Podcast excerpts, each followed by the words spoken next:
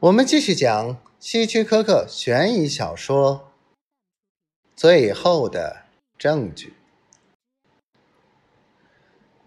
十一月的洛杉矶阳光灿烂，我正站在法院台阶上时，我的继母诺玛·克鲁格和他的情夫鲁斯泰森从楼里走了出来。在挤满旁听者和记者的法庭，陪审团做出了惊人的判决：无罪。我感到异常愤怒，从法庭里跑出来，因为我知道我父亲是被他们谋杀的。洛杉矶的空气虽然被污染的很厉害，但是。不公正的判决更让人难受。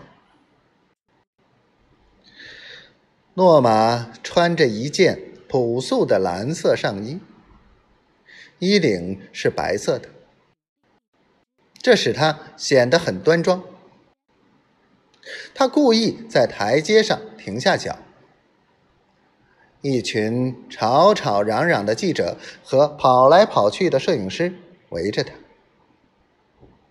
他深深的吸了一口气，用胜利的眼光打量着眼前的城市。我父亲鲁道夫·克鲁格被谋杀时已经六十五岁了，可诺玛才三十六岁。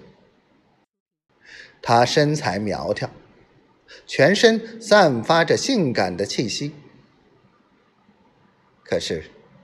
在审判期间，她总是细声细语，像个端庄的淑女，赢得了由男性组成的陪审团的好感。她有一头闪亮的褐发，五官精致细腻，尤其是她的嘴唇，富于表情，可以做出各种各样的微笑。那是他脸上唯一笑的部分，